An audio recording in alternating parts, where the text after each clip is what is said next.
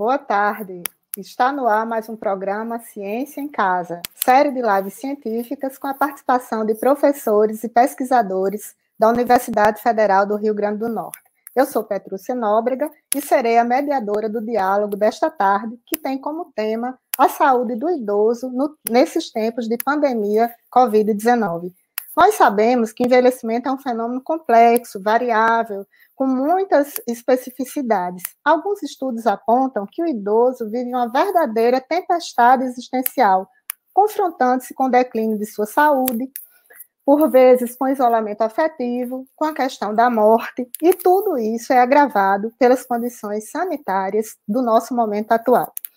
No programa de hoje, nós iremos abordar partes dessa questão complexa por meio de dois temas muito atuais e importantes comportamento de movimento, potencial impacto na saúde de pessoas idosas durante a pandemia Covid-19, declínio da mobilidade em pessoas idosas, impactos na saúde, possibilidades de intervenção e de enfrentamento da pandemia Covid-19.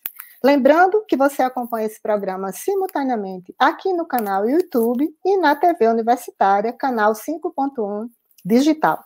Para conduzir essa discussão conosco, hoje à tarde, nós temos dois importantes pesquisadores da nossa universidade, os colegas Ricardo Oliveira Guerra, doutor em Ciências da Atividade Física e professor do Departamento de Fisioterapia, e o professor Eduardo Caldas Costa, doutor em Ciências da Saúde, professor do Departamento de Educação Física e coordenador do Programa de Pós-Graduação em Educação Física da UFRN. Boa tarde, Eduardo. Boa tarde, Ricardo. Sejam bem-vindos ao Ciência em Casa. E eu, eu já passo a palavra imediatamente ao professor